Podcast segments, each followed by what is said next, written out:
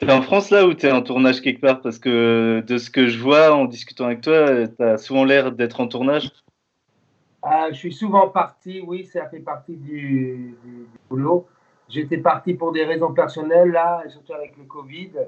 Euh, mais là, je commence fin de, du mois euh, de tournage, un film polonais et, une série euh, Arte avec euh, Dominique Rocher.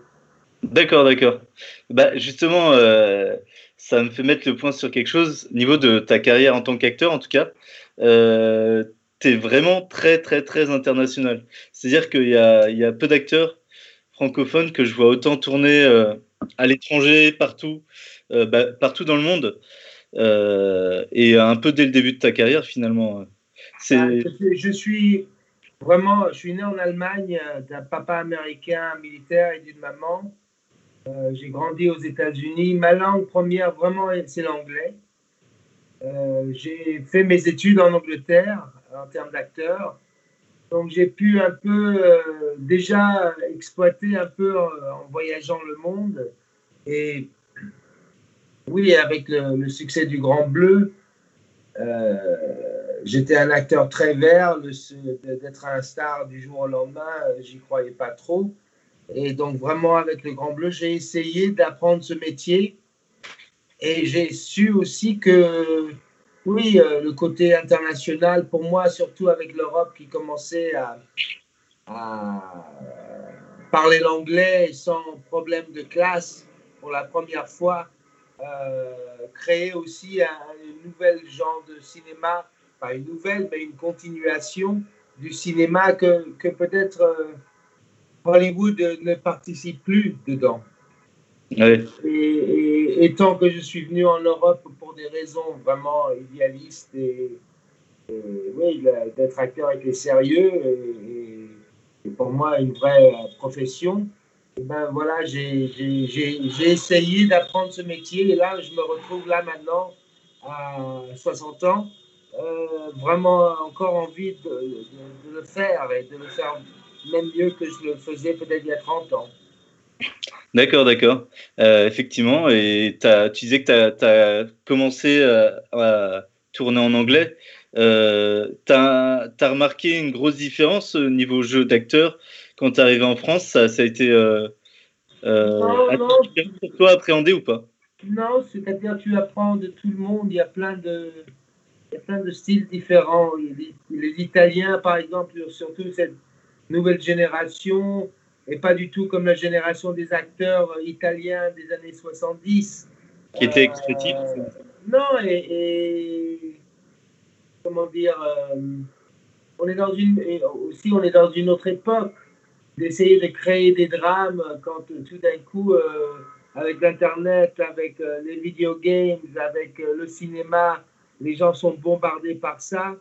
C'est comment essayer aussi de participer dans des drames qui, qui fait le spectateur un peu arrêter dans son, son élan normal et, et mmh. un peu s'arrêter, penser à, à, lui ou à elle euh, et réfléchir. Et c'est pour ça que je fais ce métier. Je sais pour divertir, bien sûr. Mais moi, j'ai, j'ai, je suis touché quand il y a des choses euh, qui sont partagées, même euh, sur un niveau léger, mais partagées, que quelque chose d'humain soit fait. Oui, même pas forcément quelque chose d'agréable, mais partager des émotions. Voilà, regarde ouais. les films de Von Trier, la dernière scène que, que j'ai fait dans Nymphomaniac, euh, elle est inoubliable, elle est, ouais. elle est, pas facile à voir, est-ce qu'elle est en train de connoter est horrible, mais elle prend l'attention du spectateur.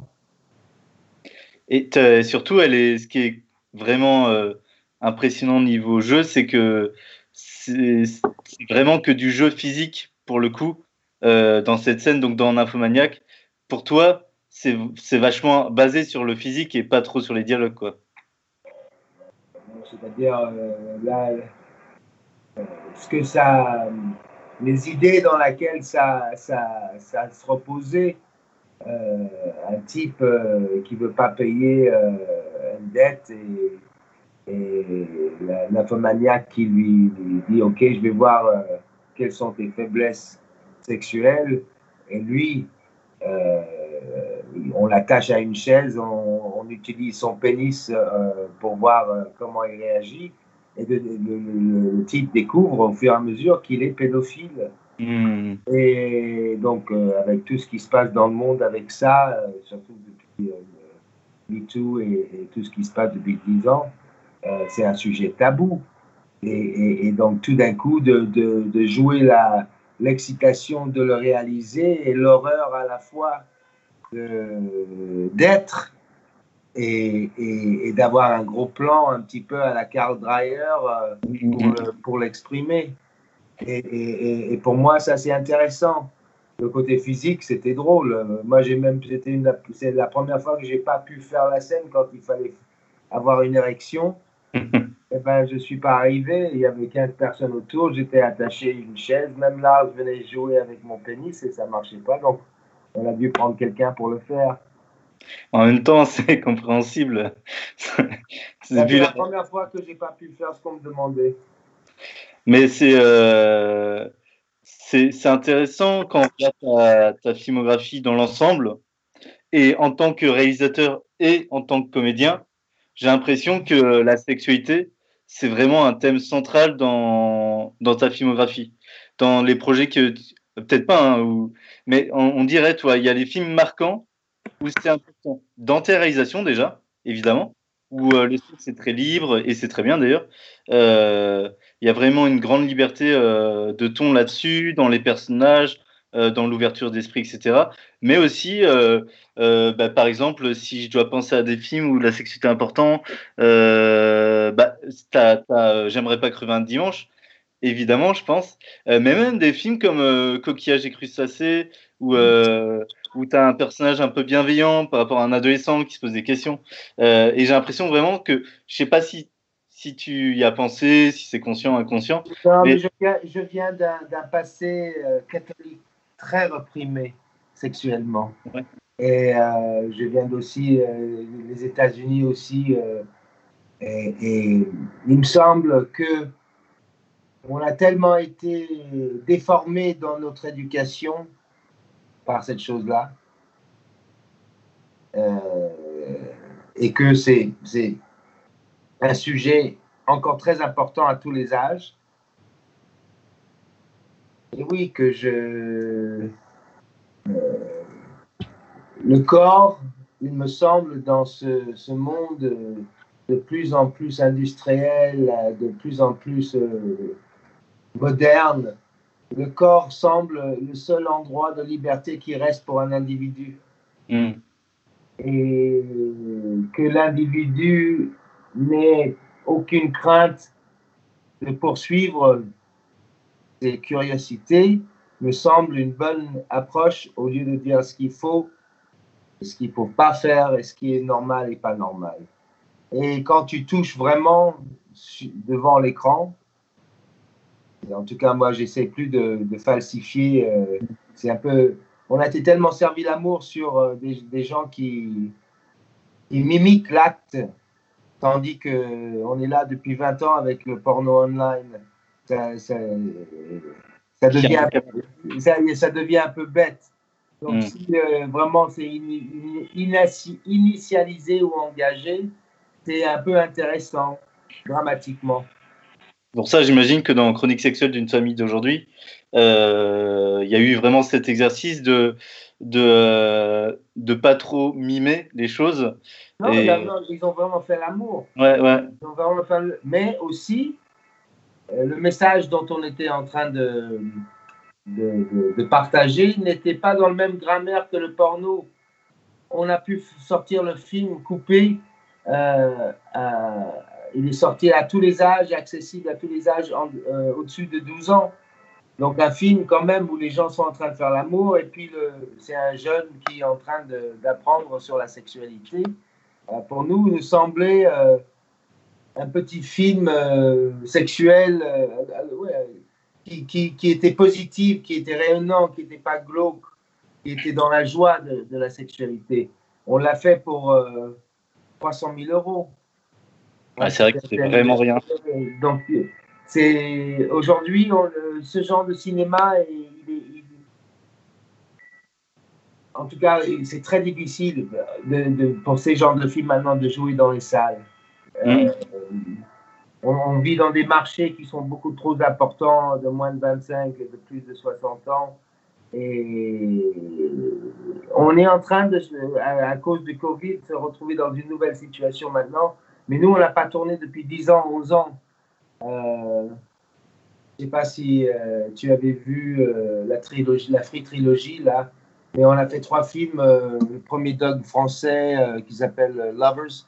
Lovers, ouais. Too Much Flesh et Being Light. Et, vraiment, on a. Je pense que Pascal et moi, on a, on a, on a pu capter une, liberté qui, est, qui, est, impossible aujourd'hui. Parce que les bah, gens, ils ne reconnaissaient pas les petites caméras. on a pu tourner trois films en trois ans un à Paris, l'autre euh, en Illinois aux États-Unis, un autre en Inde. Et, oui, on était dans la même joie et la même euh, créativité, il me semble, que, que Max Sennett dans ses premiers films. C'est ça que je recherche. En tout cas, je recherche cette liberté dans le jeu. Euh, je peux faire tout, hein, mais, mais avec Lars, par exemple, je sais que ce qu'il est en train de poursuivre, dérange. Et quand on, aille on va dans des, endroits dérangeants, eh ben c'est intéressant. Et, bah, même l'envie de rechercher dans cette morale immorale.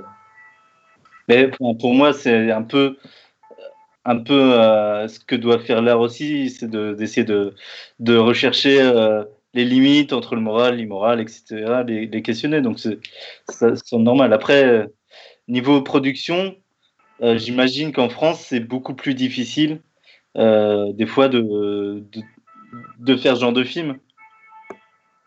Euh, en ce moment, attends, il y a. Des sirènes. Qui passe là. le Covid a changé le cinéma. Le cinéma. Attends, laissez-moi.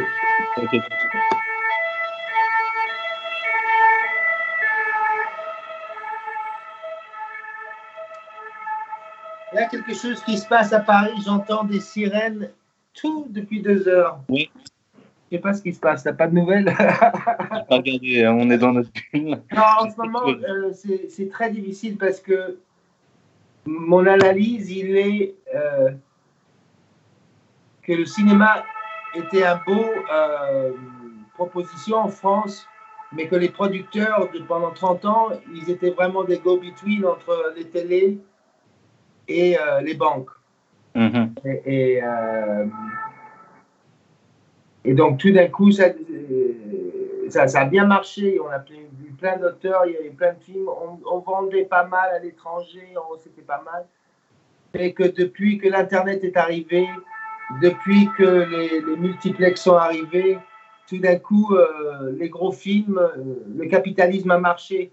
Et donc, au fur et à mesure, on peut, on, on, on peut plus partager on ne peut plus participer. On est 10 films contre 500 ou 1000. Hein. Donc le jeu, il, nous a éliminés. Hein. Et, le problème, c'est que maintenant, avec l'Internet, l'expression à l'international, il sait plus où comment se vendre. Et donc, euh, on, se, on, se, retrouve avec des producteurs qui maintenant euh, sont vraiment euh, leur, intérêt est à faire domestique et, ça reste très formaté par la télévision parce que c'est les seuls qui investissent. Et, donc, euh, même pour le CNC, les comités, c'est les mêmes personnes. Il n'y a, a, pas de fou qui est, est, lâché. Donc, on n'est plus du tout dans un moment de créativité, on est dans un moment de protéger l'industrie à tout prix et le, le, le, le, film est plus important. On a un ou deux, trois exemples par an qui, qui donnent espoir, c'est sûr, mais euh, on n'a pas peut-être cette ambition internationale non plus que peut-être euh, l'art s'il utilise quand il euh, tourne ses films en anglais aussi bien que Besson. mais on est dans une période intéressante maintenant avec le Covid parce que ils n'ont pas pu vendre du popcorn là depuis au moins huit mois. Et c'est grave pour les cinémas parce que c'est pas les films qui payent, c'est le popcorn. Et si les salles sont vides, c'est plus la peine d'avoir des salles. Ouais, et, d'ailleurs, euh, est-ce que ça laisse craindre pour toi plutôt qu'ils vont vraiment capitaliser sur des très grosses productions encore plus? Ou que le cinéma va essayer de s'adapter plus à Internet, peut-être, avec l'idée que, bah tiens, les gens ils pourront beaucoup moins se réunir En tout cas, le seul moyen dont ils existaient, c'était d'occuper tous les salles et de sortir le film partout dans le monde au même moment. Je ne sais pas, c'est-à-dire où est le plan économique? Hmm. Est-ce que Netflix ou Amazon sont prêts à investir 150 millions, 200 millions quand ils ne peuvent pas vendre leur popcorn Parce que c'est la seule manière ça ça. Netflix, euh, à la rigueur, ils ont un modèle vraiment différent pour le coup, euh, qui est qui est de. T'as des films à toi sur Netflix ou t'en as eu Il y, a, il y a Chronique sexuelle, il y a chacun. Version censurée, j'imagine. Hein? Il y a version censurée, j'imagine, pour Chronique non, sexuelle. Non, non, il, euh, il, marche très bien. Il a marché presque comme un blockbuster sur. Le... Ouais, non, non, c'est étonnamment, c'est celui qui nous a euh, nous garde à flotte, on n'est on pas mort encore. J'espère. Euh, bah mais c'est juste que maintenant, je pense qu'on est dans une. Il faut se dire que le capitalisme a gagné. Et que euh, les artistes aujourd'hui indépendants sont un peu dans l'obligation de trouver des réserves privées, 1 million, 2 millions, essayer de tourner ce qu'ils ont à tourner et ils n'ont pas une connexion Netflix, d'aller sur les genoux et le, présenter et Netflix dit le prix. Soit Netflix le produit et il faut accepter que c'est plus ton bébé. Tu travailles pour Netflix. Et ils peuvent faire ça à n'importe quel metteur en scène. Et donc, ça, c'est un donné. C'était une donnée qui était inacceptable il y a 20 ans. Maintenant, on est tous républicains. Pour le coup, euh, j'ai l'impression vraiment que ces deux, trois dernières années, c'est le modèle change vraiment et que euh, moi qui ai travaillé en collège, euh, bah, les gamins, ils regardent tous Netflix. alors des fois, ils vont découvrir des trucs un peu autres sur Netflix, etc. Donc c'est intéressant, mais du coup, il y a vraiment une espèce de monopole de Netflix qui est comme Disney a le monopole de un peu. Non, mais Disney va Disney va acheter Netflix. Tu crois? C'est dans, la, ben, ben, oui, c'est dans les cartes. Euh, on est, on, c'est dur à accepter. Hein. C'est, c'est, c'est que euh, on n'a plus les outils, on n'a plus le forum de cinéma. Et, et, et, je pense que l'Internet magnifique parce qu'il ouvre beaucoup de portes sur plein de choses pour beaucoup de gens et qu'on découvre le cinéma et on peut le voir et on peut le partager mais on n'est plus dans un forum vivant. Bah, et, donc ça, ça change les choses. Et, peut-être, c'est une autre hypothèse que j'ai, c'est que justement, si euh, ils découvrent qu'ils peuvent faire toutes leurs grandes ventes qu'à travers l'Internet, hein, euh, pour les gros, gros films, peut-être les salles vont, vont, se vider, on va plus avoir les cartes UGC euh, et, les cinémas vont peut-être, ça sera un, marché alternatif qui serait un peu moins cher, euh, le billet, mais où les gens peuvent se réunir autour du cinéma. Mais c'est très difficile parce que, oui, on est sur tous des, des niveaux différents. Mon, mon, mon neveu de 30 ans, euh, il me parle d'une passion de Star Wars euh, mm. du dernier, comme si euh, moi je parlais de Godard, des choses comme ça. Et, donc je ne sais pas quel est, quel est le mieux. Je sais que le modèle capitaliste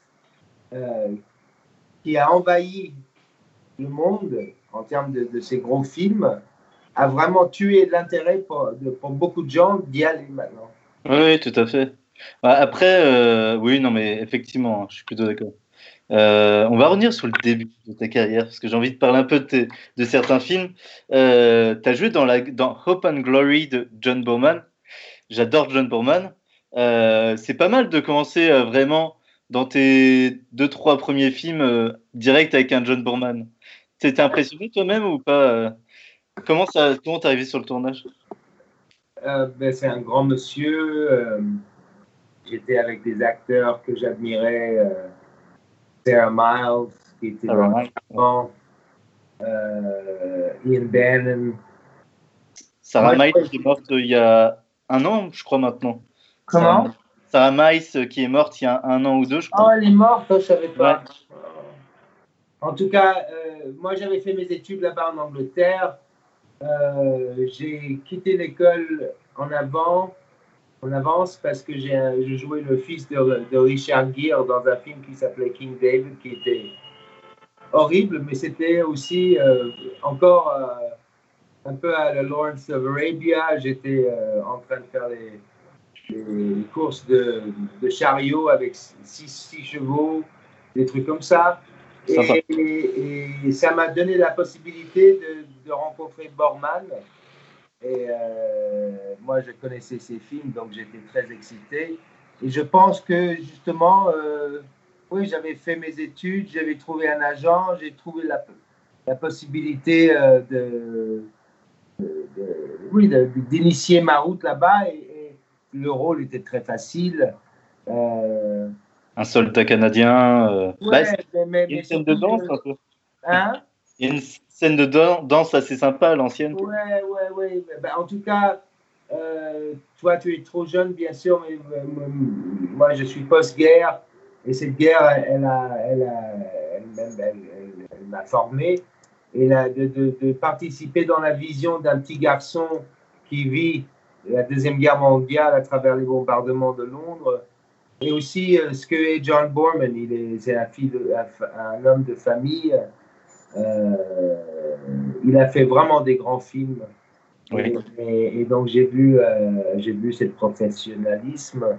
Et, et je l'ai vu il y, a, il y, a, sept ans là. Et oui, ça c'est des, des, bonnes choses. C'est-à-dire que euh, on ne se voit pas souvent, mais il y, a il y a quelques personnes quand même qui te, qui te, qui t'inspirent, et lui m'inspire beaucoup. Comment il travaille euh, Est-ce qu'il a une, façon spécifique ben, ou euh, assez classique? ben Non, c'est l'école un peu hollywoodienne, mais à, à, l'anglaise. Philippe Rousselot était à, la caméra, mais très organisé. les Anglais sont très bien pour ça. Euh, mais, euh, et, pas aussi intimidé par les acteurs si euh, s'il y avait un problème, il le corrigeait assez vite. D'accord. C'est-à-dire par les, dans les tempéraments des acteurs? Voilà. il avait une bonne expérience avec les acteurs et, et, c'était vraiment pour moi un des, des vrais maîtres avec qui j'ai travaillé. Est-ce que est-ce qu'on parle du Grand Bleu ou euh, tu en as trop parlé euh, Non, non, bien sûr. Et, parce que j'imagine que, enfin, vraiment, je fais qu'imaginer que les gens ils te retiennent à peu près que pour le Grand Bleu, dans, dans le, le, public le plus large, je veux dire. Oui, oui, oui. Mais c'est un cadeau, hein. c'est-à-dire ah que il n'y a, pas tout, a pas tout le monde qui connaît le cinéma en, en France et, et comment, comment s'attendre à ça. Euh, j'ai participé dans un film vraiment euh, à rencontre de gens extraordinaires. Euh, je pense que Luc aussi était un apogée de, son professionnalisme, son instinct et, encore son innocence. Et, que ça a créé quand même un film qui était bien sûr très commercial, mais aussi euh, avec un âme. Et cette âme, c'est ça qui reste. Et je, pense que c'est un peu ça que célèbrent les gens, à part, à part que les filles qui étaient. Oui, tu vois, parce que je jouais un petit peu le, parfum du mois euh, mm. avec, ça. Et, Mais je vivais en Angleterre. Le film a joué une semaine là-bas. Euh, j'ai eu des critiques horribles. Ah oui? Ouais, donc je ne pouvais pas me prendre trop au sérieux. Pourquoi, pourquoi il, il n'aimait pas le film pour le coup en Angleterre? Il y a, Besson, euh, il n'a pas des grands fans aussi en Angleterre. Hein. et, euh, mais pour, enfin, pour le coup, euh, ça devait être assez intéressant de jouer un, homme qui, que tu as rencontré, j'imagine? Oui, oui, non, c'est surtout ça, c'est que c'était pas un biopic. Hein. C'était vraiment Luc qui a eu le génie de transposer l'histoire de ces deux hommes et, la, et, le, magie euh, spirituelle de l'apnée euh, et de le mettre dans un fable. Hmm. Parce que moi, j'ai pas du tout joué le même Mayol. Le même Mayol, c'était un énorme ego. Il ne parlait que de Mayol. Et ah oui? Il sortait avec les femmes plus jeunes que lui. C'était un. C'était il, a, il, avait touché la, la fontaine de, de, la jeunesse. Euh, mais aussi le film, dans sa popularité, a éliminé son existence. Hmm. C'est-à-dire que quand les gens commençaient à parler de Jacques Mayol, ils ne voyaient que lui, mais moi. Donc c'était un peu, c'était un peu, euh, un peu dur pour lui, ça. Il t'en a pas voulu? Non, mais il en a voulu, je pense. Hein. Hmm. Oui, c'est-à-dire que c'est un homme qui, a, qui s'est créé et que tout d'un coup, à travers une interprétation euh, un peu euh, fantasmique de sa vie, euh, il perd son identité. il, y a, il y a, une scène qui m'avait un peu traumatisé, je me souviens dans ce film-là, je ne saurais plus décrire, mais il y, a un, il y a un moment un peu de songe, et un moment en cut, on arrive sur toi, et tu saignes, je crois. Parce que je l'ai vu tout jeune, toi. Euh, et, ça m'avait vraiment traumatisé ce moment-là. Alors, je suis né en 88, moi, donc pour le coup, euh, pas vu à sa sortie.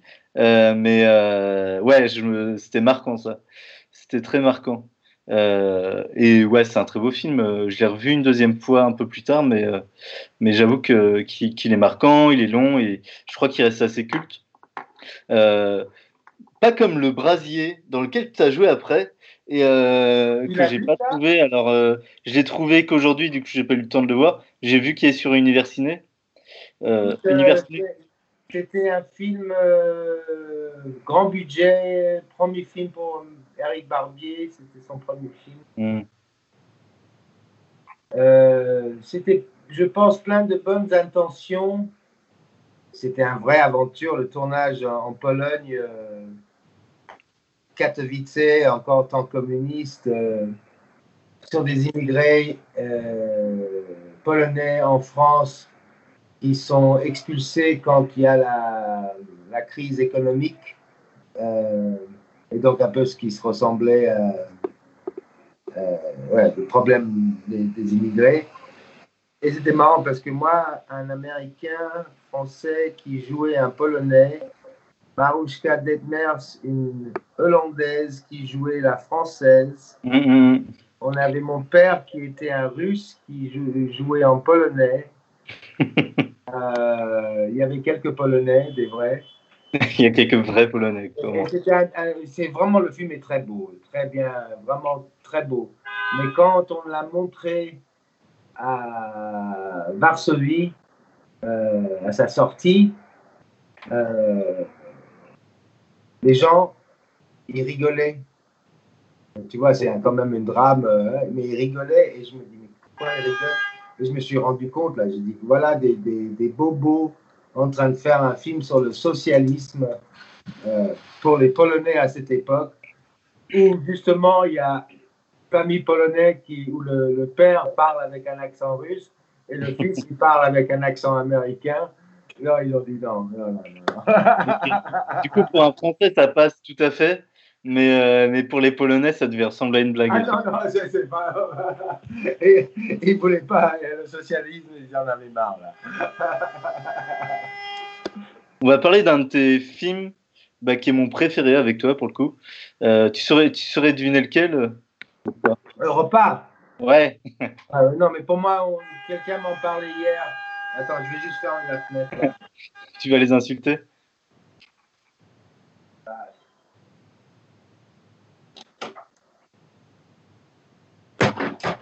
C'est pas bruyant comme ça normalement.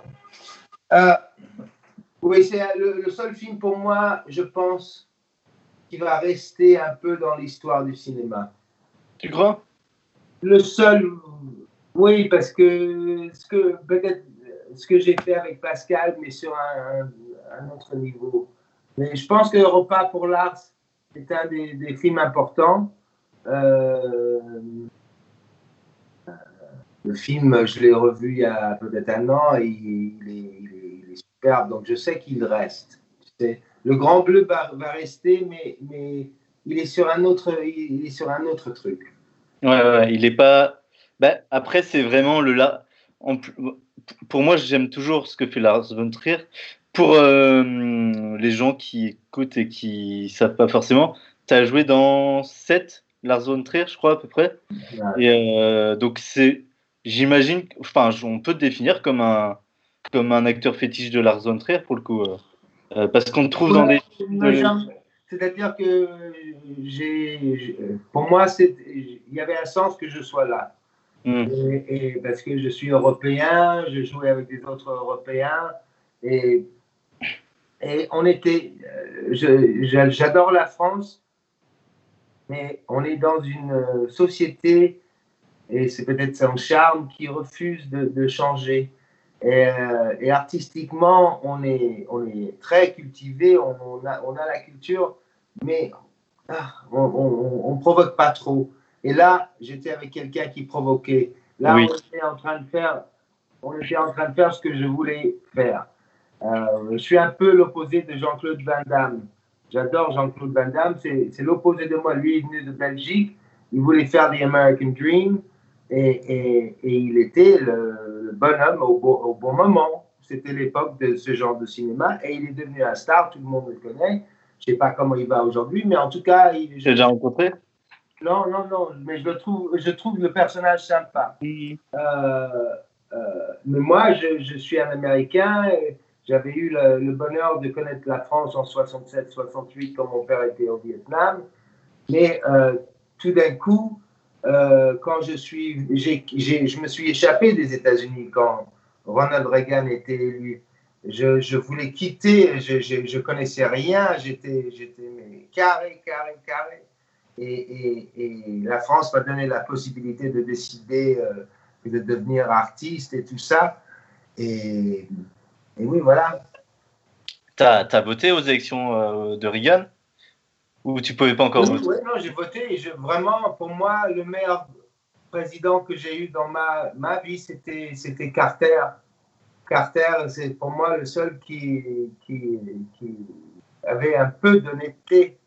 parce que Reagan, bon, ça a été un peu une, une ère horrible, comme peut-être Trump le, restera euh, pour beaucoup d'artistes. Non, c'est un autre Non, c'est juste que Reagan, il a renié. Euh, il a renié euh, Vietnam et, euh, et tout d'un coup, euh, on, est, on a les. c'est notre grand problème, les Américains. On vit sur la guerre et, mm. et on fait du bon spectacle. Là maintenant, on est, je pense, à, le dernier acte du spectacle avec Trump. On verra. Hein. pour Europa, pour revenir, enfin, pour le coup, vraiment, c'est un film fascinant. Euh, avec la voix de Max von Sydow, encore une personne qu'on a perdue récemment, et un des plus grands acteurs qui, vivait en France aussi, d'ailleurs, comme toi, un des plus grands acteurs aussi euh, bah, du cinéma pour moi. Ouais, euh, grand, magnifique acteur, magnifique personne. Tu, tu l'as déjà rencontré d'ailleurs à l'occasion du film ou pas du tout? Non, non, il, il était dans, dans, le studio et moi j'étais déjà parti. Tu as, vécu euh, ça comment alors, euh, la rencontre avec Lars von Trier qui du coup, je pense, elle est décisive, vu que vous avez beaucoup tourné ensemble. Ça, ça a été un choc artistique un peu? Non, euh, comment dire, moi quand je l'avais rencontré, on devait prendre un déjeuner à Copenhague. Et il me semblait bizarre. En plus, il me dit, écoute, les films là, nager avec les dauphins, ça, ça m'intéresse pas du tout. Hein. Je sais pas pour ça que tu es là. Et c'était mon côté euh, moitié français, moitié, moitié européen, moitié américain. Et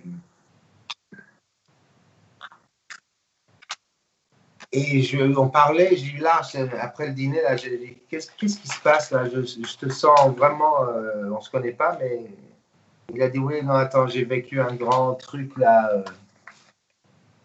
J'ai dit, qu'est-ce qui s'est passé? Ben, il, y a, il, y a, il y a deux semaines, il y a ma mère qui est morte. Et, et elle a dit, mais il a dit, mais c'est pas ça le problème. Le problème, c'est, euh, elle m'a annoncé que mon père était mon, pas mon vrai père. Et, la personne qui croyait était son père était juif. Et donc, il s'est fait quand même cette euh, identification. Et ça a été tellement douloureux euh, qu'une semaine après, il s'est baptisé dans l'église catholique. Ah, c'est étonnant, ouais. J'ai dit, euh, ok, lui, il est intéressant. Et, et, vraiment, c'est confirmé. C'est, il est professionnel. Euh, tu commences à 8 heures, tu finis à, à, 9 heures, à 5 heures. Euh, il a un sens d'humour très noir. Je pense que aussi, on a témoigné comment euh, les metteurs en scène des années 90-2000 ont été traités un peu comme des présidents de pays. Mm-hmm et que malgré tout, euh, les plus grands, euh, ça, ça monte à la tête très facilement. Et que peut-être tout ce qui s'est passé avec euh, Cannes et son banniment et tout ça, c'est très politique, mais c'est aussi parce que il n'a pas reconnu le forum dans lequel il était. Donc Lars, en tout cas, reste un artiste, pour moi un génie dans, dans ce que est le cinéma et c'est parce que, comme Luc Besson, il a son propre outil. Il a ses propres studios, il a son propre. Euh, il contrôle l'outil. Zentropa, c'est ça? Oui, Zentropa. Et, et, mais c'est pas facile, mais au moins, euh, le peu de gens qui ont le Final Cut aujourd'hui. Mais d'ailleurs, euh, enfin, enfin, pour moi aussi, c'est un vrai artiste. Euh, il a une, il a une filmographie bah, quasiment parfaite, j'ai envie de dire, moi, dans, dans ce qui me parle, dans ses films, dans ce qu'il a fait. Et, euh, et, il se repose effectivement pas, je crois que tu l'as évoqué, il se repose pas sur ses acquis, il se met en danger, il expérimente des choses. Euh, et, et c'est vraiment très très appréciable avec un auteur comme lui qui, qui s'est renouvelé. je pense que c'est un des trucs qui a, qui a permis qu'il continue de peser vraiment dans le cinéma aussi, c'est que c'est qu'il n'est pas forcément resté que dogme. Il a. Ah non, il, il, il est étouffé. On l'a étouffé. Il n'existe pas en termes de, du marché. Il existe en termes de, que nous, et toi et moi, on, en parle. Mais c'est ce que c'est ce que je te dis. Le capitalisme, il a hmm. gagné dans le sens que ces films-là deviennent euh, invisibilisés. Non, pas importants. Ouais. Euh, irrelevant. Sauf pour les cinéphiles. oui. Mais c'est ça le problème. Il y, a, 30 ans, quand tu étais né, euh, on ne parlait pas du box-office pour le cinéma. Hmm. Il était là, on le, on le regardait, mais ce n'était pas le, le, truc qui faisait vendre les films. Maintenant, c'est le box-office qui vend les films. Oui, il y a, y a peut-être un peu de ça, effectivement. Euh, il y a même sûrement beaucoup de ça. Euh, dans tous les films de Lars von Trier, à part Europa, dans lequel tu as préféré jouer quel... Après, je sais que c'est la plupart, c'est que des petits rôles. Euh, en tout cas, euh, c'est des. Ah, pas... euh, Breaking the Waves, c'était un grand tournage. Ouais, c'est un grand film aussi, effectivement, en plus. Breaking the Waves, pour moi, c'était un grand tournage. Découverte de Emily Watson, de Catherine Cartledge, euh, aussi. Non, c'était juste que c'était un tournage très. un peu euh, comme le Grand Bleu. C'était il y avait, il y avait une. Les gens étaient proches de l'un et l'autre et le sujet, la, manière dont on l'abordait, avec le technique qu'on l'abordait, tout d'un coup, on avait l'impression de, vraiment péter dans l'église et, et, et, on s'amusait. Et tu sens cet excitement. À, à, la période de Breaking the Way, euh, c'est quoi C'est un an ou deux après. Euh, il va réaliser euh, son premier doc.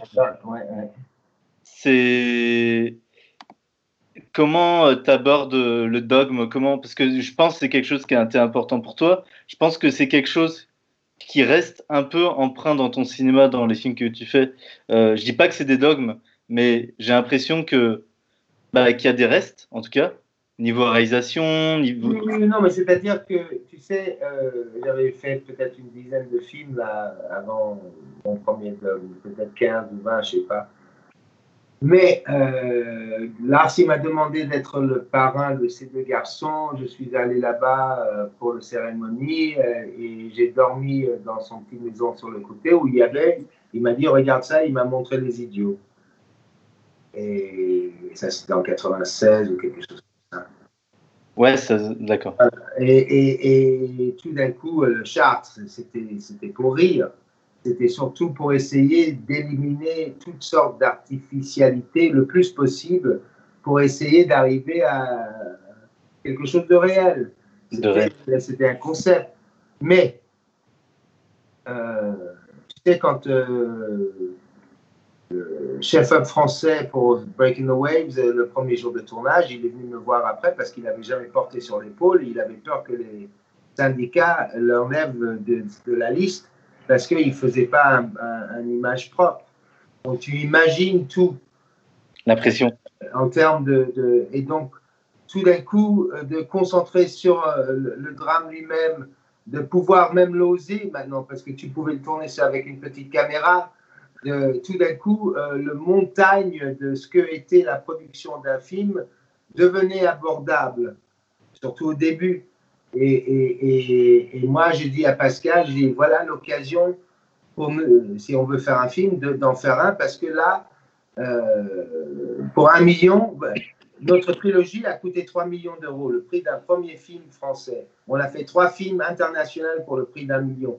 Ah, du coup, on, on, ça nous a décomplexé de faire des films.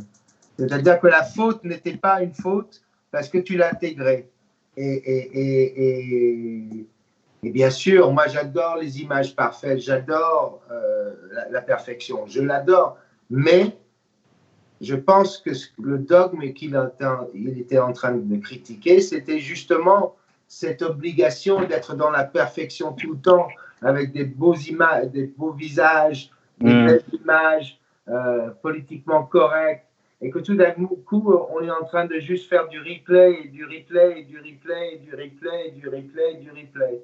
Et, et, et, quand tu goûtes à cette liberté de, tourner dans les rues de Paris, euh, dans les champs d'Illinois, euh, dans les, le jungle de, d'Inde, euh, et que tout d'un coup tu reviens avec une histoire, même s'il y a plein de fautes et tout ça, on a pu faire rire des gens, pleurer des gens, rêver des gens.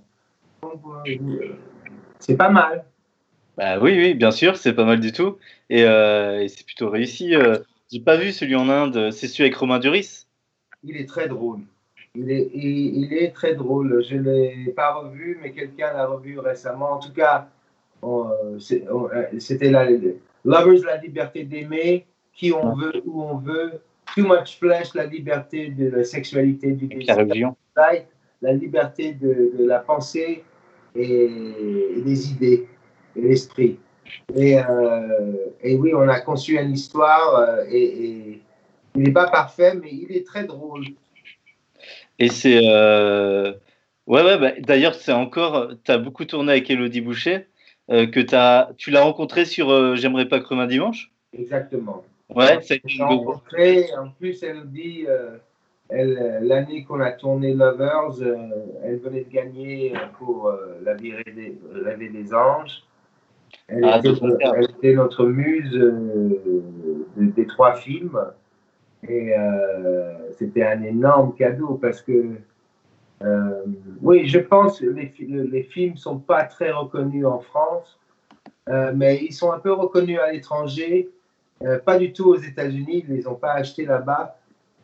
Mais, euh, il y a des Mais le message de ces films est vivant et, le drame de ces films sont vivants. Donc je pense, ouais, c'est pas c'est pas la hauteur de Von Trier ou de Wilder ou de Kubrick, hein, mais, mais, mais c'est pas mal. C'est un bon 5 sur 10. Bah, oh, 5 sur 10, t'es vachement méchant avec toi-même. Euh, c'est sûr. Breaking the Wave, c'est un 8. Breaking the Wave, c'est un, un, bon 8, ouais, pour le coup. Euh. mais euh, je pense euh, pas que ça soit des 5 sur 10.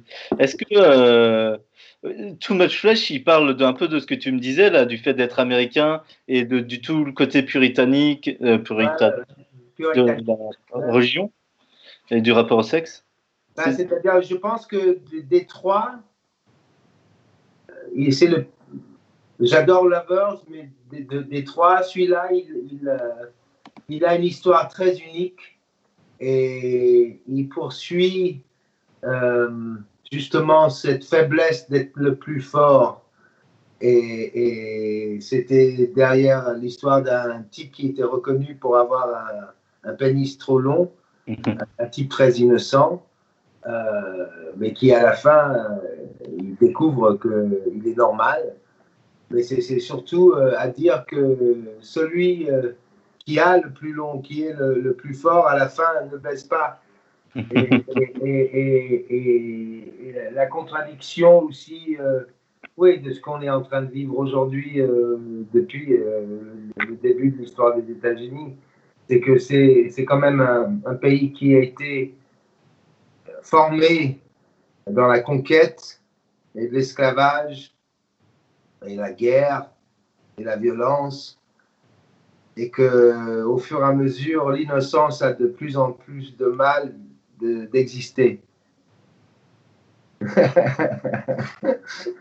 C'est, tu crois? En tout cas, c'était ce que moi j'ai essayé de jouer. J'ai pas joué un idiot, mais j'ai joué quelqu'un qui était honnête et qui croyait ce qu'on lui disait.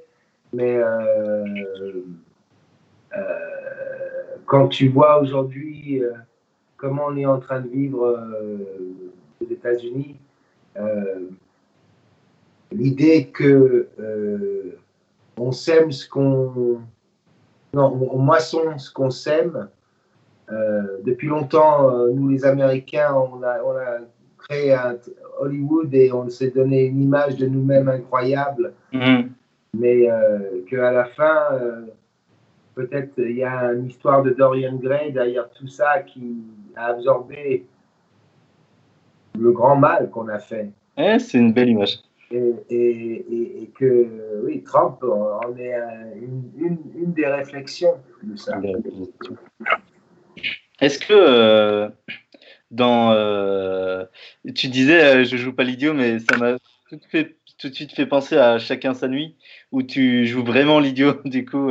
Enfin, un peu le, le simple d'esprit du village, quoi.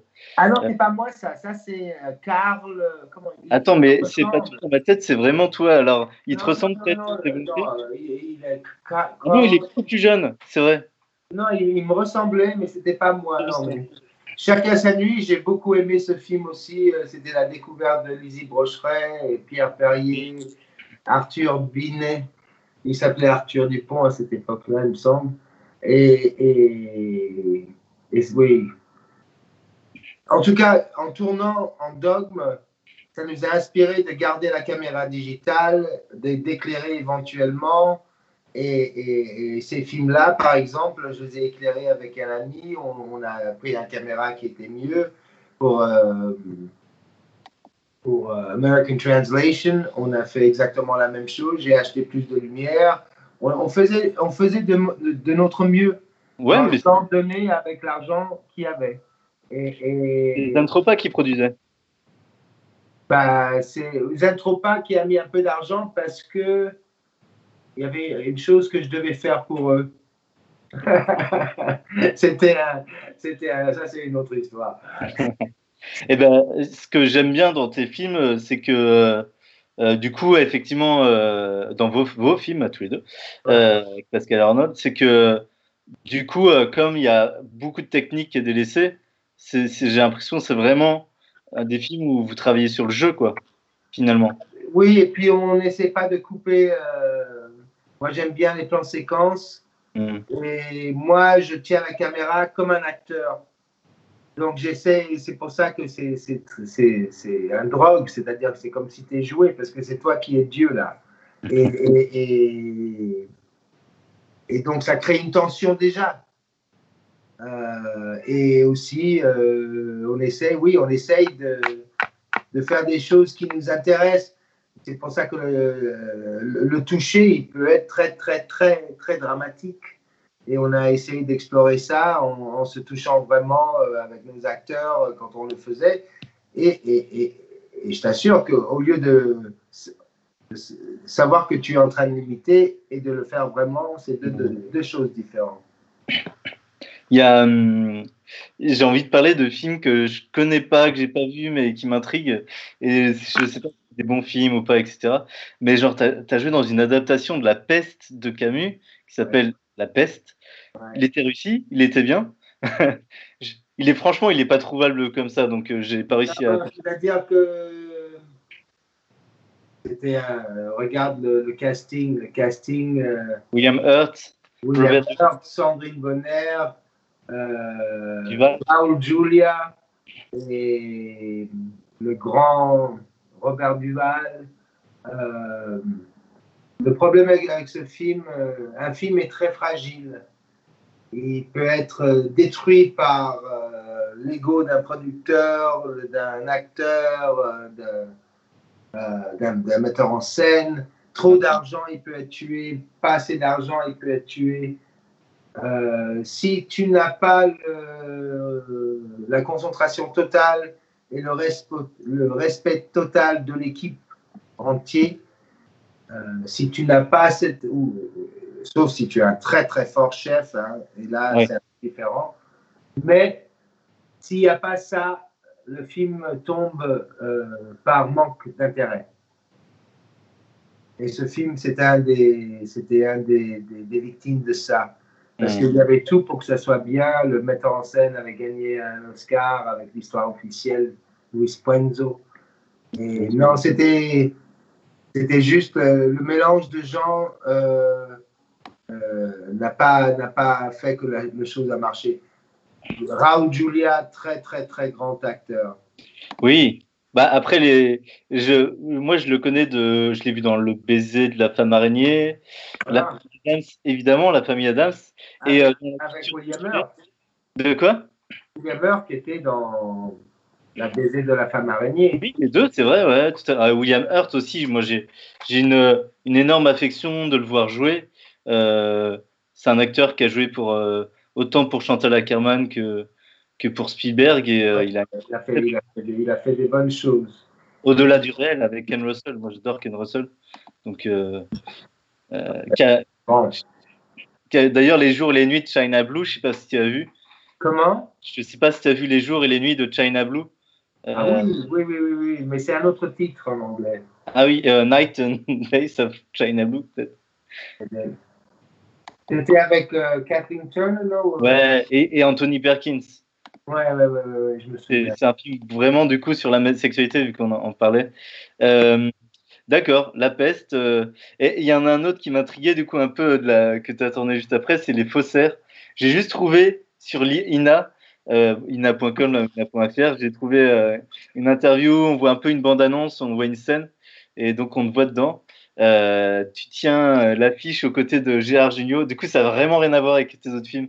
C'était bien à faire Écoute, moi, je suis un peu. Euh, Kerouac m'a beaucoup euh, influencé.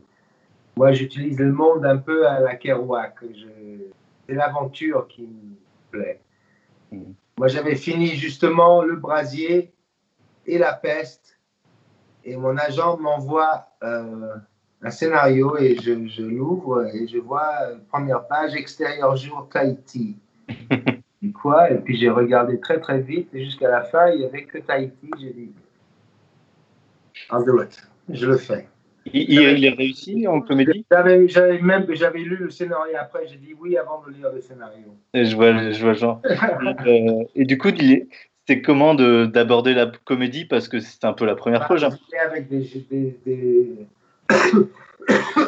je pense que je suis bon à la comédie mais j'étais avec des maîtres, il y avait Daniel Prévost, Claude Pied, euh, deux ou trois autres. Je n'étais pas du tout dans mon élément. Euh, et vraiment, j'ai fait ça pour connaître Tahiti de moi. bonne idée. Hein. En plus, tu étais payé pour, donc. Euh, tu peux pas faire ça tout le temps. Oui, j'imagine. En tout cas, j'aimerais bien le voir juste euh, vraiment par grande curiosité. Euh, je me dis une petite comédie française à Tahiti, ça a l'air avec Gérard Jugnot dans la bonne époque. Euh, bah pourquoi pas. C'est-à-dire que le film était entre mélancolie et, pas comédie à la comédie normale française. Ouais. D'accord. Le, le, metteur en scène, il avait une, une vraie humour juive une vraie euh, lueur, lumière juive. Et donc il y avait cette, euh, euh, cette mélancolie vraie de, Romain Gary et en essayant de le mélanger avec la comédie. D'accord, bon, ça donne plutôt envie. Après, tu as fait le fils préféré, tu n'as pas un énorme rôle, et puis mais, mais, mais c'est plutôt un bon rôle. Je, pense que vraiment, je n'ai pas vraiment assez de films pour dire que je suis un acteur français. C'est vrai. Maintenant, euh, j'ai joué euh, Le Grand Bleu en anglais. Euh, j'ai fait deux, trois films qui, ont eu. Mais, mais les, films que j'ai fait avec Van Trier et même mes propres films sont, plus connus que, que ce que j'ai fait comme acteur français. Quand on me demande si je suis français, je dis non, presque comme un, un péché, non, je suis américain. Zut, désolé. Attends, il y a un film français que, qui a l'air mais vraiment introuvable et qui m'intrigue encore plus, c'est Mo avec Jean-Yann. C'est quoi ce film? Parce que l'affiche, euh, elle, doit défiler là dans le live Twitch, on la voit par moment. Elle est vraiment intrigante. Ça parle de quoi? C'est le premier film où euh, le producteur n'avait pas l'argent. Et euh, c'était ambitieux, Jean-Yann était délicieux. Et, je me souviens qu'après la deuxième semaine et demie, les gens à l'hôtel étaient vraiment pas très gentils avec nous. On était en, Hongrie pendant le temps encore communiste, à Budapest. Et je me suis rendu compte que personne n'a été payé, même l'hôtel. Et j'ai dû m'échapper de ce film euh, en sortant du deuxième étage avec mon maquilleur que j'ai emmené sur ce film et, en quittant Budapest euh, en, s'échappant. Ah, donc t'as pas fini de tourner, mais tu es quand même dedans euh, Si, si, si, on a, on a, ils ont réussi à, retourner, mais j'ai jamais été payé. Ah il y a des moments où tu dois vraiment manger de, du corbeau. Hein pour faire du cinéma. Et, là, j'ai dû le faire, mais, c'était un désastre total ce film. Au moins, tu as rencontré Jean-Yann, il est sympa, Jean-Yann Oui, oui, oui. Je me souviens du jour, il disait J'ai mal à mon portefeuille Tu l'imites pas mal. Et bah, euh, dimanche dernier, j'ai fait un live comme ça avec euh, Maria de Medeiros, qui a joué avec lui. Et euh, pareil, je lui, je lui, disais que, enfin, moi, vraiment gamin, et je te parle vers 12 ans, j'étais fan de Jean-Yann. J'étais fan de Jean-Yann parce que je suis tombé sur, sur Tout le monde est beau, tout le monde est gentil. Je sais pas si tu as vu. Il m'a beaucoup, beaucoup marqué. Et après, je voulais voir tous ses films, etc. Et, et euh, là, le mieux, c'est. on Deux heures. On ne pas ensemble. Nous ne pas ensemble. Ah, bah avec De Piala. Oui. Ah, bah ouais, complètement. C'est un très. Piala est un grand réalisateur. Alors, du, Jean-Yann dans Piala, c'était vraiment excellent. Euh, tu as, vachement alterné. C'est vrai que tu te dis que tu n'es pas un acteur français. C'est vrai parce qu'aussi, on le voit dans le fait que tu faisais pas. Euh, tu n'as pas eu une période que française, etc. As, même à l'époque, tu as fait des films comme euh, Iron Horseman, je ne les ai pas vus. Euh, The Scarlet Tunic, Hive. Attends, il faut que je fasse une chose parce que j'ai plus de batterie dans mon téléphone. Attends. Ah, faut que tu le branches. Eh ben, en attendant, je vais checker si des gens ont posé des questions, si des gens les regardent, hein, parce que euh, je sais que l'horaire n'est pas facile. Attends.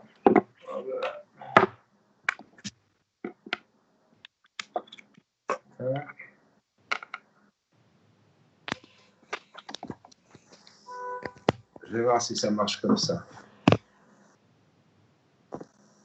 Non. OK. OK. Uh, come back to the Stupid question. Euh, du coup, euh, tu as fait un peu de films d'époque, j'ai l'impression, à cette période, euh, en Angleterre ou aux États-Unis. Ouais, j'ai fait des trucs d'époque, deux en Angleterre, un en Irlande, un en Angleterre. J'étais vraiment, c'est là où j'ai fait mes études. C'était, c'était vraiment, il y en avait un avec Richard Grant, Miranda Richardson, des, des, grands, des grands acteurs. Et, et, et, les films sont, ouais, en tout cas, il y en a un qui est un peu, plus, un peu mieux qu'à la BBC, mais euh, c'est pas, c'est pas du Schlesinger encore, quoi. Hmm. Je, je, vois ce que tu veux dire. Est-ce que, euh, pour le coup, euh, euh est-ce que, euh, pardon, est-ce que quand tu, en tant qu'acteur, tu dois recevoir énormément de scénarios, je me faisais la réflexion en, préparant le live, je me faisais la réflexion que finalement, vous, devez énormément lire les acteurs. Oui, euh, alors on ne reçoit pas beaucoup de scénarios. Hein, euh, peut-être là, il y a 30 ans, oui, je, recevais beaucoup. Mais euh,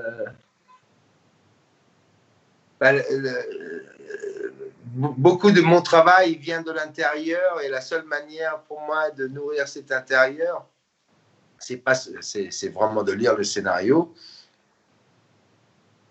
Oui, mais de, avec le temps, c'est de, de, de, construire sur ce que tu connais de la vie et aussi euh, le coulerer avec, avec le, le fantasme des autres.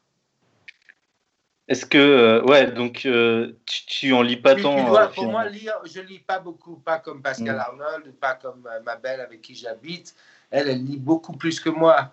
Mais euh, la lecture, pour moi, elle est fondamentale. Euh, en tout cas, quand tu joues et tu commences à comprendre les drames d'autres choses, ça peut t'aider à approfondir le drame que tu es en train de donner l'illusion. Voilà. D'accord, d'accord. Ok, c'est joliment dit. Euh, est-ce que dans tout ce que tu as fait, si tu devais retenir je sais pas, cinq films, tu, tu, me donnerais lesquels, toi? En tant qu'œuvre euh, à part entière Ça veut dire en tant que personnel ou en termes. Que film Hein? En tant que film, pas en tant qu'expérience personnelle. Ah, ok, en tant que film, bon, Europa, euh, Breaking the Waves, euh, Too Much Flesh. Hmm. Euh...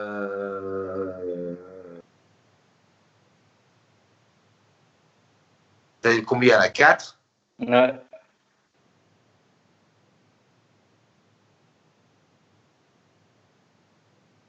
C'est-à-dire qui ont des impacts. Euh... Moi, je... je ne sais pas. Peut-être il n'y en a que trois. T'es es souvent déçu dans les films dans lesquels tu joues ou, euh, blasé ou, euh, ou tu arrives à garder euh, encore beaucoup de plaisir Là, par exemple, j'ai fait, j'ai fait une série pour les Anglais l'année dernière là, qui vient de sortir. Et... Bad Bank Non, Bad Bank, c'est allemand. Là, je joue le PDG de Deutsche Bank. Et là, dans l'autre, c'était Tanger, les années 50. Je jouais un, un genre de facho français avec un accent français. Et oui, et ça tient, tu vois, je suis très très fier de ce travail. Euh, euh, mais, mais la chose est que je ne suis pas vraiment un star, tu vois, j'ai un peu laissé ça à l'abandon parce que j'étais pas français, je ne suis pas allé retourner aux États-Unis et j'ai un peu déclaré euh, mon jeu avec Europa. Et depuis, depuis euh, d'être acteur, c'était quelque chose, à rébellion, c'était contre, contre, mon passé très conservateur et, et j'ai suivi mon cœur. Quand j'ai eu le succès du Grand Bleu, je sais que c'était pas logique ou rationnel, mais j'ai suivi mon cœur.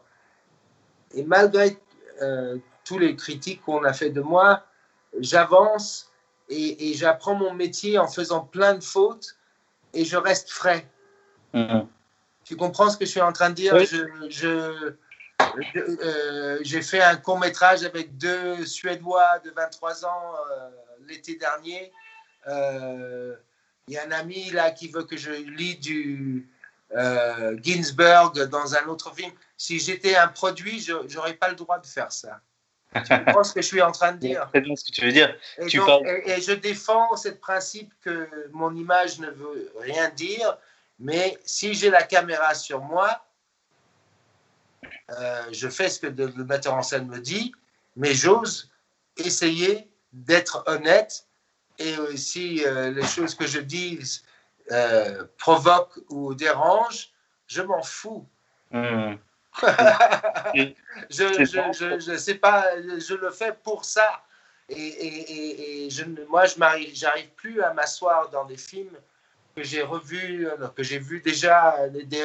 là, quand j'ai vu Mort sur le Nil pour le quatrième fois, je commence à dire, mais ils nous prennent pour des idiots. Qui veut revoir une autre adaptation de Mort sur le Nil comme euh, C'est vrai qu'ils sont en train de le faire, alors qu'il y avait celle avec, euh, avec Jane Birkin, celle des années 80, je crois. Euh, Moi, je ne sais pas. Mais c'est juste, là, avec tout ce qui se passe dans le monde, avec euh, l'évidence de notre hypocrisie euh, dans qui on est, que la culture est devenue le, spectacle et le divertissement, on n'a plus de repères comme un, peuple. On n'a plus de, on plus de, de, de, de champs où on peut discuter parce que maintenant c'est devenu euh, irrelevant. Je ne sais pas comment dire ce mot en, en, français. Irrelevant. Who cares? Tu vois Donc on n'est même plus dans un discours moral. C'est devenu futile, tu veux dire Ouais, non, futile, voilà, pour rien. Est-ce que. Euh, mais c'est vrai que je le vois euh, des fois en voyant des films avec toi. Euh, j'ai remarqué qu'effectivement, tu peux faire des premiers films. je pense à Vandal, qui était vraiment très bien d'ailleurs. Vandal était une belle petite surprise où tu joues le, le, le, père. Ouais, c'est ça. Oui, mais ça, c'était. Il, il, était sympa, le metteur en scène. Et euh, oui, bah, mais je, fais tout. Je fais tout. Ouais. Euh, même des pubs quand il faut. Et eh, des fois, ça paye, ça peut permettre de financer euh, tes futurs films, futures réalisations. J'ai deux questions encore. Tu joues dans un film qui a été sélectionné à Cannes, dans Garçon chiffon de Nicolas Maury. Ah, j'ai pas vu encore. Tu l'as vu? Non, non, bah non. Il, je pense pas qu'il soit même encore été diffusé. pas plus que ça. En tout cas, il va l'être, je crois, au Festival euh, Lumière à Lyon. Okay, D'ailleurs, si tu passes à Lyon, euh, euh, si tu invites à le, à le montrer. c'est le premier film de Nicolas Maury, qui est, un, qui est un acteur excellent, qui, joue dans, qui marche bien d'ailleurs en ce moment. tu joues quoi comme rôle dedans? Je joue un représentant du cinéma français. Voilà. D'accord. ah, des gens que tu adores. Là.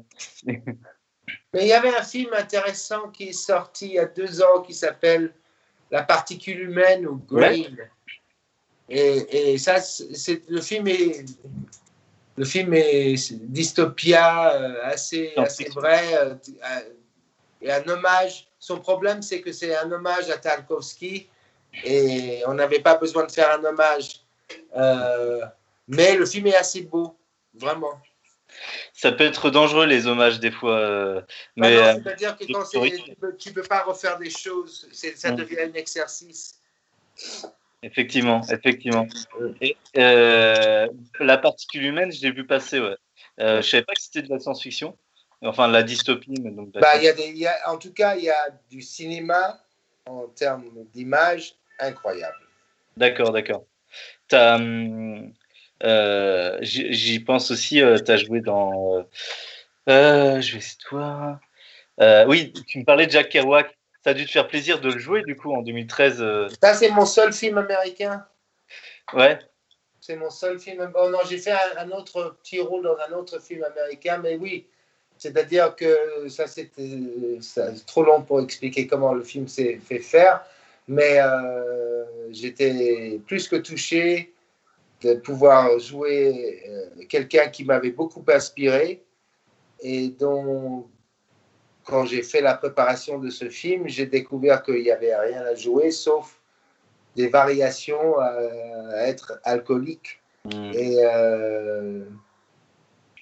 mais mon côté américain, je n'arrive pas beaucoup à pouvoir l'exprimer dans ma carrière. Je joue souvent des étrangers, des autres.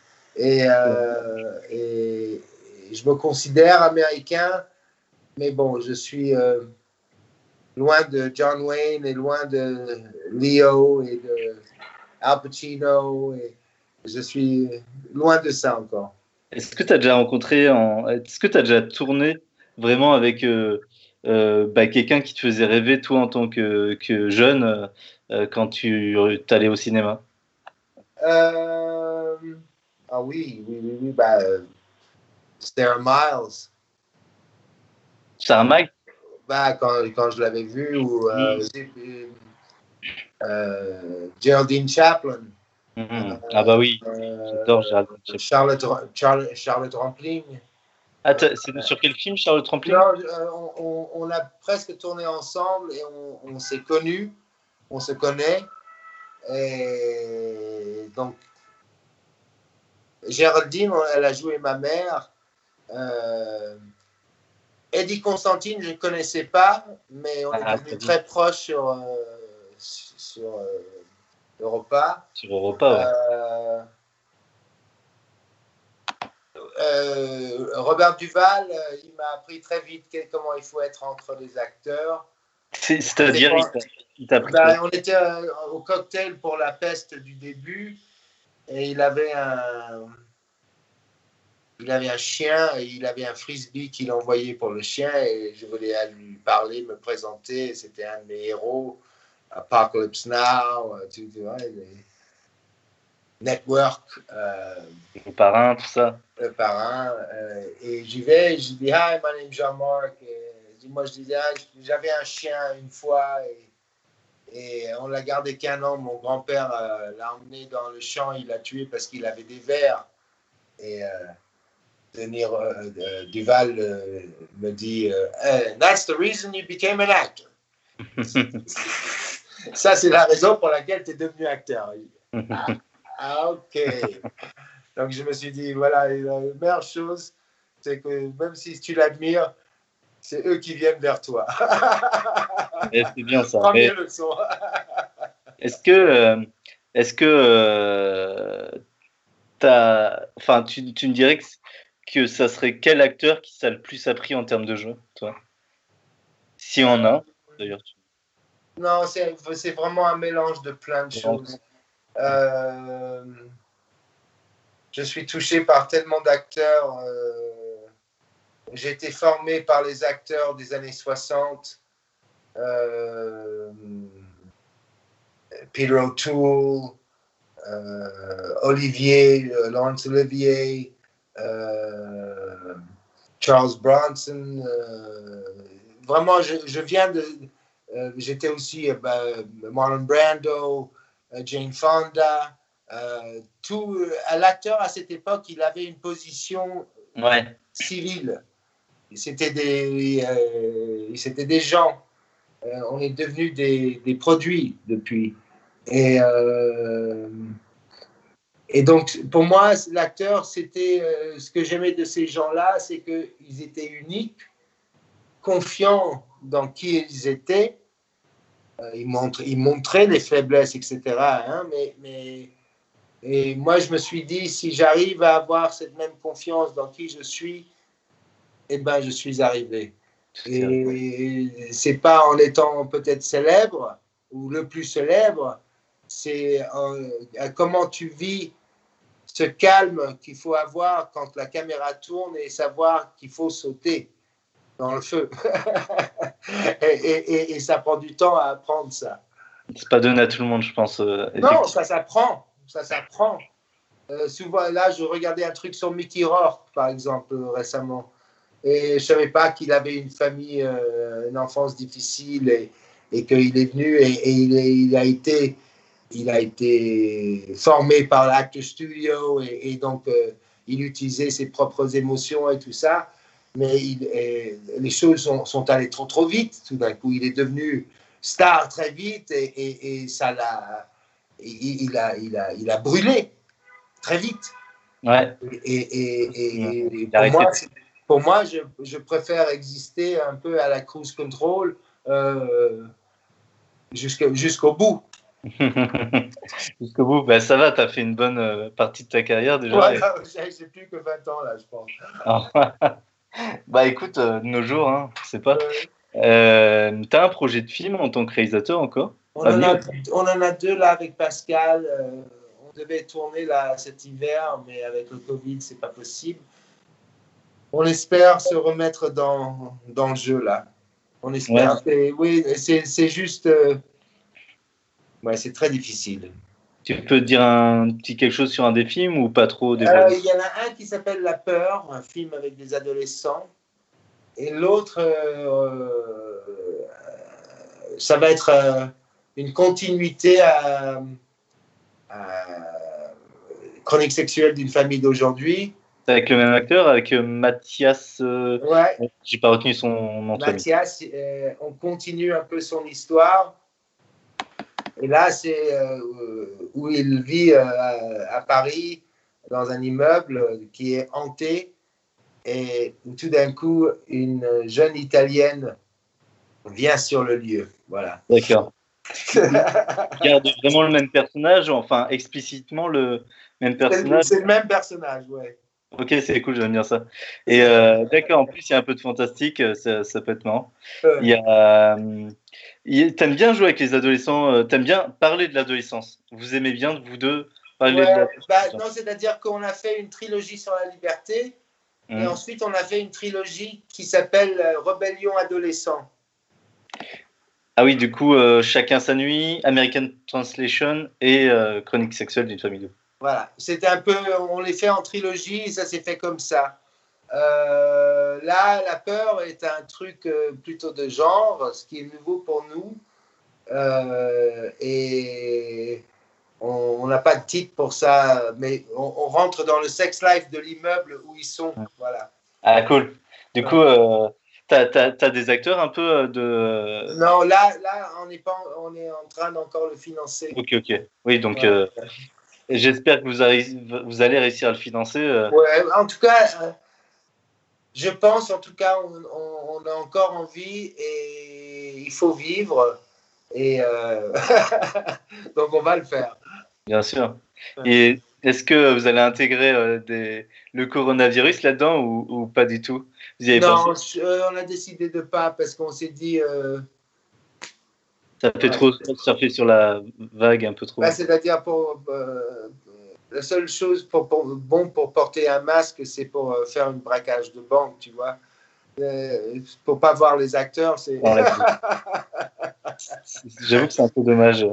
Mais euh, écoute, on va bientôt conclure. Une, je, pense j'ai une question encore. Est-ce qu'il y a un projet euh, que tu as refusé et que tu regrettes un peu aujourd'hui ou pas du tout euh... Non, j'ai. J'avais refusé des films parce que j'ai refusé, par exemple, euh, la, euh, Indochine pour euh, faire La Peste. Mm. mais je refuse pas, je, tu vois, pour moi, d'être travailler avec des acteurs comme ça en anglais, c'était une production franco-américaine. Mais bon. Et, et je pense qu'il y avait un autre non, je sais pas. Tu sais, le, la chose, c'est qu'avec le succès du Grand Bleu, j'ai vu très vite ce que c'était d'être de, de, à ce niveau. Et euh, ça ne m'intéressait pas. C'est-à-dire, euh, je n'avais aucun contrôle mm. sur moi-même. Et, et, je devais penser d'une certaine manière pour avancer. Et cette manière de penser ne me plaisait pas on n'était plus du tout dans le même amour, dans le même. Euh, ouais, j'ai besoin d'un peu d'innocence pour, pour, pour, jouer. Euh, et donc, j'ai, oui, j'ai, dit, écoute, je le sens pas. Et moi, je suis, j'ai, j'ai, j'ai suivi ma direction. D'accord, d'accord. Je, je, savais que je, je savais que je foutais euh, peut-être en l'air des, des, des, choses évidentes. Mais étant que j'étais pas américain, pas français, je, indéfinissable d'une certaine manière. Et, et, et oui, et le succès pour moi était, était trop dangereux trop tôt. En plus, ben, comme tu dis, j'ai l'impression que. Mais il a, il a, été diffusé à Cannes, non Le Grand Bleu euh, en ouverture, un truc comme ça Ouais, ouais, ouais. Il a été ça, ça doit amener une espèce de d'énergie. Tu es, tu es, ça, ça, te, ça te monte à l'ego tout de suite. Hein ça, ça, te monte à l'ego tout de suite, mais je, heureusement que ma femme, à cette époque-là, elle m'a dit, tu vois, c'est pas mal pour un début, etc. Donc, euh, je, je, je j'ai tombé aussi sous l'effet du narcissisme qui peut aller avec euh, de faire un rôle comme ça. Mais heureusement, à la fin, je ne l'ai pas pris au sérieux. Je ne prends pas ce métier au sérieux. Euh, et ça, ça, ça devient un opéra. Hein, et je, je, regarde ça avec la distance nécessaire pour rire et faire bien mon job, mais jamais le prendre au sérieux. et il y, a, y, a des gens qui me sont maintenant tellement riches et que, que chaque moment qu'on leur prend, euh, c'est sérieux, donc ils deviennent très sérieux et c'est chiant. et j'ai envie de jouer. Et c'est la seule chose qui me, qui me, qui me réjouit et c'est la seule constante dans ma vie. Mais de jouer, je pense qu'on doit avoir aussi un âme un peu euh, léger. Oui, c'est un bon esprit, je trouve, euh, pour le coup. Eh ben, merci à toi. J'ai plein de questions. Tu vois que tu avais joué deux fois avec Carole Laure, tout ça. J'aime beaucoup Carole Laure. Elle a un profit très intéressant aussi. Mais bon, euh, on ne va pas tout aborder, mais euh, bah, merci. Euh, j'aime beaucoup ta vision du cinéma. Je trouve que enfin, du coup, c'est appréciable. Ça change un peu aussi. Et, et, comme je te disais au début, je trouve que tu as une filmographie, je, te, je, te, fais plein de louanges, et je trouve que tu as une filmographie qui est bah, riche de, de, la diversité des rôles et des pays aussi, et je trouve que c'est important. Ah non, en tout cas pour moi, comme je t'ai dit, avec le film au Tahiti, moi, euh, je vais pour l'aventure. Et, là, je pars sur un truc, on va être dans les, boîtes de Belgique là pendant moins de trois semaines, euh, mouillé, euh, froid. et donc, je sais que ça va être éprouvant, mais aussi c'est une aventure. Quand tu as un job, que, tu peux faire ça encore. Et pour moi, c'est superbe. Et en plus, là, je commence avec un film polonais où je joue un professeur de plongée. Euh, ça va rappeler le souvenir. Oui, oui, mais euh, avec une jeune, euh, jeune de 30 ans, enceinte, et presque un, tu vois, le, Dieu qui, qui, fait, qui finit ses derniers jours. Donc, tu t'amuses tu, tu, tu, tu, t'amuses à, à, jouer des rôles. Tu peut-être t'es pas payé des salaires énormes, mais bon, ça paye un ou deux mois. Bah, et puis ça, ça fait des, euh, des, des, aventures assez intéressantes, je pense. Comme tu bah, on verra ça, tout ça avec plaisir. Euh, je vais essayer de faire une promo, une pseudo-promo. En tout cas, il y a le garçon chiffon qui devrait sortir. Euh, je pense que c'est ton prochain qui va sortir au cinéma. Euh, il va passer pour les Lyonnais à, au Festival Lumière. Et aussi, il y a, il me semble, qu'il va sortir bientôt à la, sur les plateformes ouais. Petit Oiseau, Little Birds qui est cette, qui est cette, cette série que j'ai tournée pour les Anglais, euh, qui sont des adaptations de Anaïs Nin. Tu vois qui est Anaïs Nin? Ah, oui, elle, elle écrivait des choses érotiques avec Henry Miller dans les années 30. je te disais qu'on avait fait une discussion similaire avec Mario de Medeiros dimanche dernier. Ben, elle a joué Anaïs Nin. Euh, dans Henry and June. Ouais, Et euh, très beau personnage. Et, et, pour le coup, j'ai un peu lu euh, des, des poèmes d'Anaïs Nin. Oui, très bien. Super. Donc, une adaptation d'Anaïs Nin, d'accord. Et tu m'as dit, ça s'appelle Little Albert. Est-ce que tu sais où ça va sortir surtout? Sur bah, C'est Sky Atlantic qui l'a sorti cet été. Donc, il est sur les plateformes. Et quelqu'un en France d'une banque m'a dit qu'il il y a une des chaînes qui, va, qui vont le sortir là bientôt. Bon, ben on va espérer, on, guettera ça. Et, euh, et j'essaierai de faire passer le message de mon côté aussi. Euh, ben merci beaucoup à toi, surtout. Ok, mon grand, mais merci. Hein. merci, merci beaucoup. Et c'était très intéressant. Et puis je te souhaite une bonne après-midi. Ok, à toi aussi. Au revoir.